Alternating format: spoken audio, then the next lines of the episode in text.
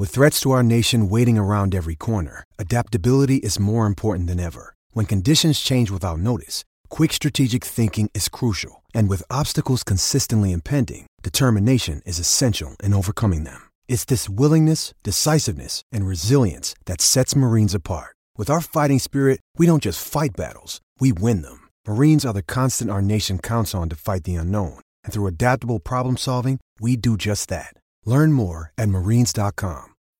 When you need mealtime inspiration, it's worth shopping Kroger, where you'll find over 30,000 mouthwatering choices that excite your inner foodie. And no matter what tasty choice you make, you'll enjoy our everyday low prices, plus extra ways to save, like digital coupons worth over $600 each week. You can also save up to $1 off per gallon at the pump with fuel points. More savings and more inspiring flavors make shopping Kroger worth it every time. Kroger, fresh for everyone. Fuel restrictions apply. This podcast is sponsored by Ramp. Are you the decision maker in your company? Consider this. For the first time in decades, there's a better option for a corporate card and spend management platform. Meet Ramp, the only corporate card and spend management system designed to help you spend less money so you can make more. Most corporate credit cards offer points as incentives, but those points amount to less than their worth in real cash value. Ramp's business cards offer you cash back, real money in your pocket. Plus, you control who spends what with each vendor. And Ramp software collects and verifies receipts automatically, which means you'll stop wasteful spending and close your books in hours instead of days. Businesses that use Ramp add up to 5% to their bottom line the first year. If you're a decision maker, adding Ramp could be one of the best decisions you've ever made. And now get $250 when you join Ramp for free. Just go to ramp.com slash easy. Ramp.com slash easy. R-A-M-P dot com slash easy. Cards issued by Sutton Bank and Celtic Bank members FDIC terms and conditions apply. With the Lucky Land slots, you can get lucky just about anywhere. This is your captain speaking. Uh, we've got clear runway and the weather's fine, but we're just going to circle up here a while and uh, get lucky. No, no, nothing like that. It's just these cash prizes add up quick. So I suggest you sit back, keep your tray table upright, and start getting lucky. Play for free at LuckyLandSlots.com. Are you feeling lucky? No purchase necessary. Void where prohibited by law. 18 plus terms and conditions apply. See website for details. From Autosport.com and Autosport Magazine, I'm your host, Ariana Bravo, and this is the Autosport Podcast. Max Verstappen has taken pole position at the Dutch Grand Prix to the absolute delight of the Sea of Orange in the grandstands. The Red Bull driver was on top form throughout the day, showing absolutely blistering pace, and he did not let up when it came to qualifying. He will start alongside title rival Lewis Hamilton, who came close, just under 400ths off of Max, but he couldn't quite take that pole position. Teammate Valtteri Bottas will be starting P3 tomorrow ahead of Pierre Gasly, who was on fantastic form once again and secured a P4 start. Charles Leclerc will lead an all Ferrari third row after pipping his teammate by just 100th of a second. A strong performance from Ferrari, especially from the team who managed to repair Carlos Sainz's car after a big shunt in FP3. Antonio Giovinazzi was a standout performer of qualifying, securing a P7 only 600ths behind Leclerc in P5 after a solid showing from the Alfa Romeo driver throughout today's session. Meanwhile, there was no Kimi Raikkonen on track today after news broke this morning that he tested positive for COVID 19, and as a result, Robert Kubica stepped in his place, winding up P18 in quali. The Alpines came in P8 and P9 with Daniel Ricciardo rounding out the top 10. And while there were several standout performances today, there were also some shocks, notably the elimination of Sergio Perez and Sebastian Vettel in Q1. Traffic caused issues for both drivers, with Sergio missing the cutoff by 7 hundredths behind Tsunoda and winding up P16. Sebastian Vettel found himself stuck behind the Haas cars of Nikita Mazepin and Mick Schumacher, forcing Vettel to abort his flying lap. The Haas pair were summoned to the stewards, but no further action was taken after the stewards deemed it was not unnecessary impeding, with Vettel reportedly also explaining to the stewards that there were just too many cars in one place. We had two red flags in the session, both as a result of incidents involving the Williams drivers. Firstly, in Q2, George Russell suffered from a snap of oversteer on the entry into the final corner, ending up in the barriers. The red flag was brought out, but he was able to get the car back to the pits, but was sadly unable to rejoin the session, so ended up P11. Shortly after Q2 resumed, his teammate Nicholas Latifi spun across the gravel at turn 8 and ended up having a big shunt with the outside barrier. Thankfully, he was all okay. But Q2 was not resumed after this second red flag, which meant that we also saw Lance Stroll and Lando Norris unable to complete their flying laps to fight their way into the top 10, and instead finishing up 12th and 13th, respectively. There is lots to chat about after that fantastic session today. And with Alex Kalinauskas taking a well deserved break, today I am joined by Matt Kew, Autosports Formula E and Extreme E reporter. Matt, it is lovely to have you on the podcast. How are you doing? Yeah, I'm all right, thank you. It's my uh, it's my first weekend sort of reporting in the thick of Formula One, and as you say, I cover Formula E. So I think if the Dutch Grand Prix finishes and uh, we have cars actually make the checkered flag and Mercedes haven't quit, then I'll uh, then I'll appreciate it's not me that's uh, interrupting Formula E and it's uh, circumstances out of my control. So that'd be nice. I'm looking to it sort of to validate my character, and my influence on the series. Well, I'm very pleased to have you joining me today. Now, we expected that today would be an exciting qualifying session. I mean, we're both at the track at Zandvoort and the atmosphere is electric and you could just feel it bubbling up all through the weekend. But we really got an action packed session today, didn't we?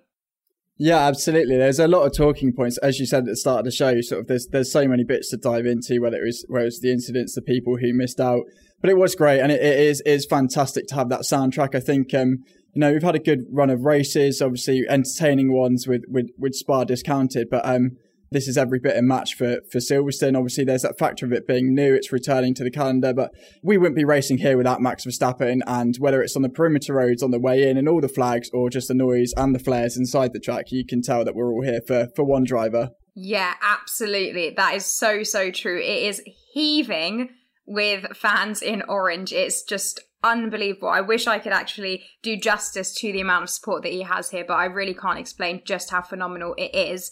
So, first and foremost, let's talk about the man of the moment, Max Verstappen.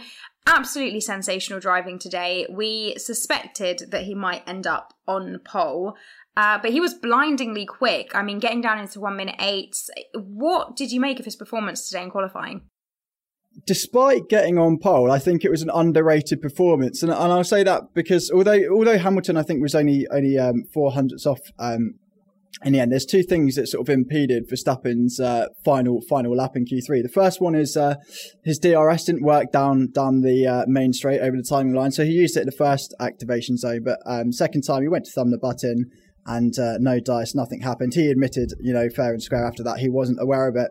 But he did say that he lost um, another sort of tenth and a half on the lap because coming out of turn three, he hit a bump and basically was a bit trigger happy, uh, double upshifted, and then uh, he was obviously too too high gear, lost a bit of momentum, and, and the car was sort of using up more energy. So um, we've got this we've got this thing where he was on pole, he was brilliant, probably could have been sort of two and a half tenths quicker is is the estimation, but um, Hamilton almost flattering to deceive a little bit. As Toto Wolff has said, he, he outperformed his car and made that gap a lot smaller than every indication after after free practice suggests it might might have been. That's what I was going to say. I mean, we were expecting it to be close, but actually Lewis really pulled it out the bag on that last lap. It was very, very impressive performance from him. And of course, it means that they'll be lining up next to each other tomorrow. The last time they lined up next to each other, I believe, was Silverstone, wasn't it? We won't be hoping for anything like that tomorrow, and I can imagine the outrage if if Max Verstappen does not finish tomorrow's race. Huge, huge disappointment for all of the fans that have come out to see their man. Uh, but Valtteri Bottas was also right up there. He'll be lining up P3. Do you think that Mercedes may have an advantage tomorrow, having both the drivers up at the front with just Max? There is that possibility, and I think Bottas it was still a great lap. I think that's where the W12 was today, about three tenths off off the Red Bull. Most of that time is lost through the first sector. That's what they're saying. Um, you know, they can't they can't get it dialed up quite enough. And, and and Bottas, I still don't think he's quite sure what his line is through turn three. So there's a bit of variation whether he rides it low or high. But uh, yeah, I think that's I think that's where the um where where the mark is. Obviously, they do have the two cars there, but I'm not sure what kind of a gamble they can take really. So uh, in Q1 they both ran the mediums and you know they they had this advantage but with with the um with, with the sort of uh, red flags that happened in Q3 everyone else sort of saved a set of softs so it's not as if they can massively massively split their strategy I don't think at this stage. Um, and again, you've got that added element of Verstappen's incredibly racy. We know how much it will mean to him to win this race at a track where overtaking opportunities are limited. So uh, if they do get close and they're and the sort of passing is happening on the track as opposed to in the pit lane, um, it'll be it'll be quite it'll be quite feisty. But as you say, uh, if you're a Mercedes driver, I think you'd be chased into the sea that's sort of just uh, just you know a couple of hundred meters over my shoulder if you uh, if you backfired. Definitely. And I mean, I say with just Max at the front, but like you said, Max is absolutely mighty. So he is a force to be reckoned with here. And I do genuinely think that the crowd support does make a difference to the performance of the drivers. I mean, it's hard to ignore the support that he has here, and it's got to be spurring him on to give it absolutely everything. Uh, but his teammate, Sergio Perez, will be lining up P16 tomorrow. Disappointing session for him, not what the team would have wanted at all. I mean, they want their drivers, both of them, up at the front. But it just doesn't look like he's been comfortable in the car all weekend, does it? He has had that gap to Verstappen the duration. We've actually got some news hot off the press for you, Ariana. Is that um, oh. they're gonna Red Bull are gonna change the power unit in his car, so he will be starting at the back of the grid, um, not not from the pit lane, but back of the grid.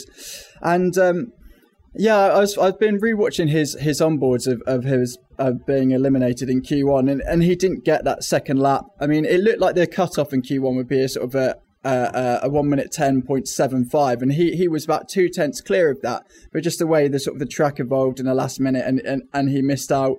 Um, the, and the team the team thought he was safe as well, but. It, it it wasn't a strong performance. He was left vulnerable. The team left him a bit vulnerable, and and you know, it, it makes Verstappen's performance look even more impressive when his teammate, you know, qualified 16th, but will line up will line up plumb last at this rate. Yeah, absolutely. And I mean, as you said, overtaking opportunities are limited here, so it's just not not the uh not shaping up to be the day that Checo would have wanted. Uh, let's talk a bit more about some of the other standout performances from today. We have the Ferraris in P5 and P6. Solid effort, as I said, by the team to get Carlos back out in time for qualifying, and I'm sure that they are very pleased with the qualifying result. We did think that maybe, you know, talking the paddock was sort of that maybe they'd be able to do a bit more. There were some people even thinking Charles may be able to uh, really battle for that pole. But the drivers did downplay that themselves, saying that, you know, the Friday results were not representative and they were sure that the Mercedes and Red Bull were further ahead. Um, but Pierre Gasly managing to slot in in front of them there in P4. How did he manage such an impressive performance today? Because I feel like he was sort of flying under the radar in all of our talk before the qualifying session, but then bam, came and came and delivered. Absolutely. The the short answer is I don't know how he did it quite because I think again Tsunoda is Tsunoda in fifteenth you know, a bit further back. The barometer of that car is probably sort of split between the two, and it's that that I'm going to use that get out of clause again, like I did with Hamilton. That Gasly was simply driving driving faster than the car.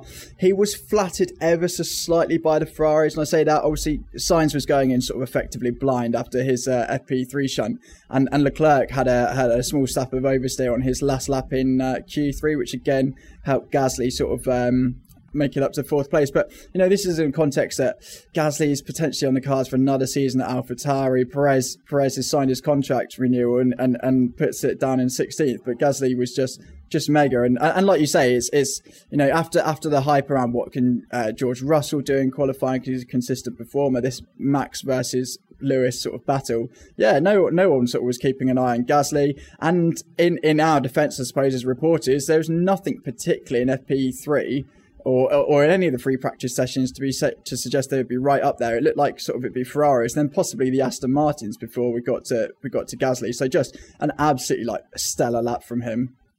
It really was, and you know. We shouldn't be too surprised anymore, though, because this season he's been putting in fantastic drives consistently just going out there and doing what he needs to do, um, really come into his own in that team. The other driver that was on brilliant form today was Antonio Giovinazzi.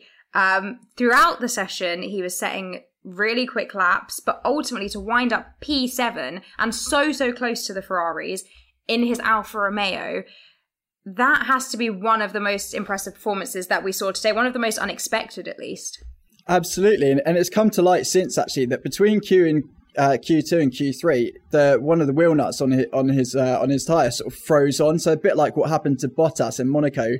And they basically they were going at it really thinking it's it's not going to come off, and, and our weekend is sort of or certainly our day is over there. But they managed to just get it done. And and Giovinazzi was talking about repaying the team. Fantastic performance. And again, we've got this wider driver market context, haven't we? Where you know who's going to be in that seat next next year. We know Raikkonen's retiring, and, and speculation is that Bottas will go, and then it's looking you know possibly like Albon might get that seat, possibly De Vries.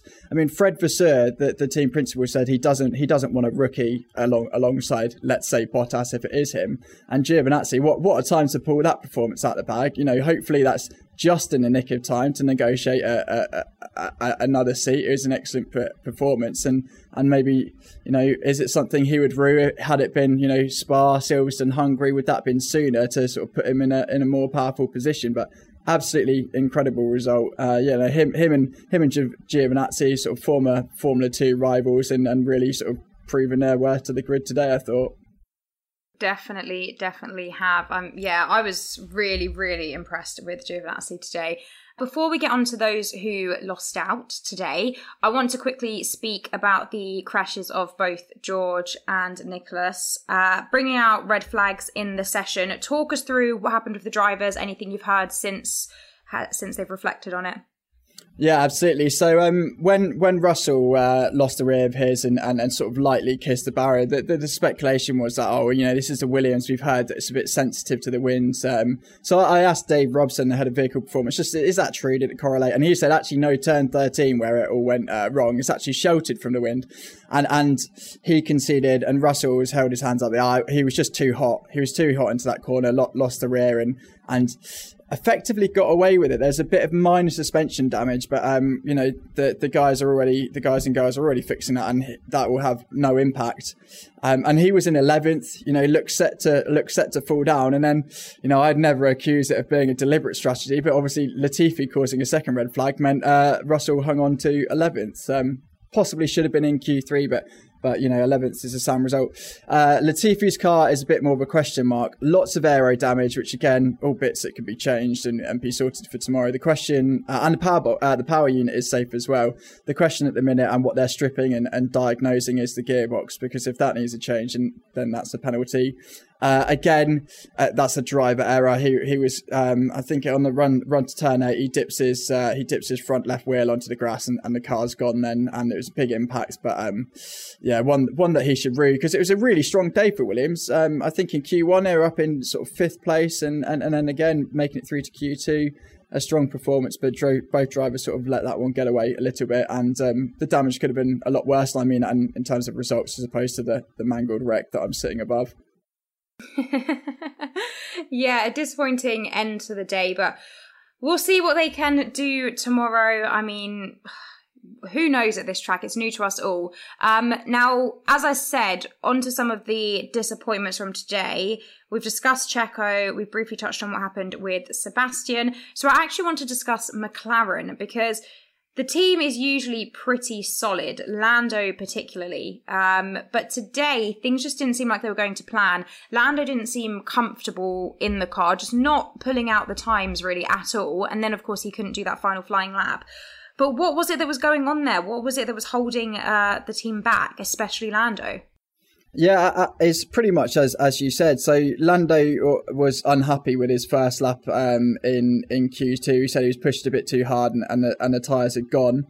Uh, and so he was sort of counting on having a having a second uh, second bite of the pie, I suppose, to get through to Q1. But obviously the red flags came out, and and you know that sort of ended ended his day. Ricciardo is an interesting one. Obviously, um, you know, coming here, he was expected to do okay. It's a high downforce track, gets back to more familiar settings of, of the of the well, previously the Red Bull, and you know, we've had this sort of not the excuse, but a sort of reason he's been a bit off the pace is because he's struggling to get to grips with the McLaren setup and, and, and how to sort of stick it on its nose and trail brake in, into the corner or um, and he he was possibly flattered by some good Q1 and Q2 results. Uh, he said what happened is that they didn't touch the car between Q2 and Q3, but he felt the track cha- uh, track conditions just got ever so slightly away from him, and he, he couldn't climb any any higher than that. Um, but again, with, with, Norris, with Norris um, falling down the order, it probably flattered Ricciardo ever so slightly. I still don't think he was as comfortable in, in the car today. Yeah, I agree. They definitely weren't as high up as a lot of people were expecting. Um, so before we wrap things up, race day tomorrow, the drivers have all spoken about how important track position is here. They aren't expecting overtaking to be easy. Do you think that some of these drivers who did sort of miss out today, Lando, Sebastian, Checo, will be able to make up positions tomorrow? Or do you think that actually, yeah, it's going to be really tight and they might they might have really lost out because of the poor qualifying? I I would say there will be some overtaking, but I I'm gonna be I'm gonna be really conservative with a small C, back out of it and say it's it'll be from the DRS zones. I would love I'd love to see some different lines through turn three. You know, low and high on the banking. Mean, I, you know, sort of NASCAR style, but and we've seen that a bit in Formula Three. Um, but obviously those cars have a much smaller, much smaller footprint, less dirty air. So you know when you're running in the pack, it allows that. Uh, but I'm, I'm afraid I'm not even going to sit on the fence. I'm gonna, I'm gonna be, I'm gonna be a natural pessimist. The position where I'm most comfortable and saying it'll be, it'll be DRS only and a, and a bit of pit lane action tomorrow. I think. and what about the front of the grid? What are you expecting, especially between Max and Lewis?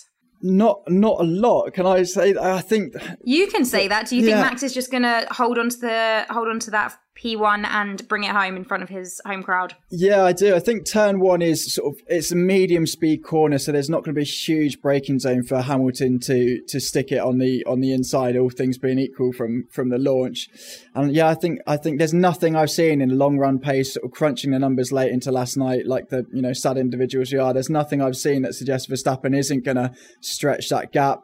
Um, and then and then you know manage it with safety cars. There will be safety cars, I'm sure of that. It'll be interesting actually. I, I don't want to don't want to sort of rub it on too much, but it'll be interesting to see how a safety car affects things purely because of how narrow the pit lane is here. We've already had teams saying double stacking cars is going to be impossible. You know, it, may, it will effectively have one sort of sat station in the live pit lane. So, you know, if there is any doubt as to who the de facto number one driver is in each team, I think we'll see that play out tomorrow. Um, if if there is a safety car and, and teams need to sort of um, sort of uh, split their strategy.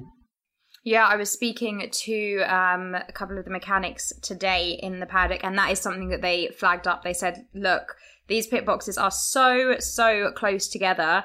It's going to be tricky tomorrow. It's actually going to be a real challenge for the teams when it comes to pit stops, and that could actually, you know, really play a part in how things unfold tomorrow. Like you said, double stacking going to be incredibly, incredibly difficult, if possible at all. Uh, and the timing of all of those pit stops is definitely going to be crucial. I can't wait for tomorrow. I'm really, really excited. Even uh, though we're not expecting that many overtaking opportunities, it's an absolutely fantastic atmosphere. And so far, the weekend has been fabulous. So I cannot wait. Thank you so much for joining me, Matt. This has been an absolutely lovely chat. I will hopefully catch you around the paddock tomorrow. But that is all from us for now. You can catch me on Instagram at Ariana Bravo F1. And in the meantime, just you know, soak up everything that happened today and get ready for hopefully a very, very exciting day tomorrow at the Dutch Grand Prix. We'll be back with our extended race podcast shortly after. So catch us then.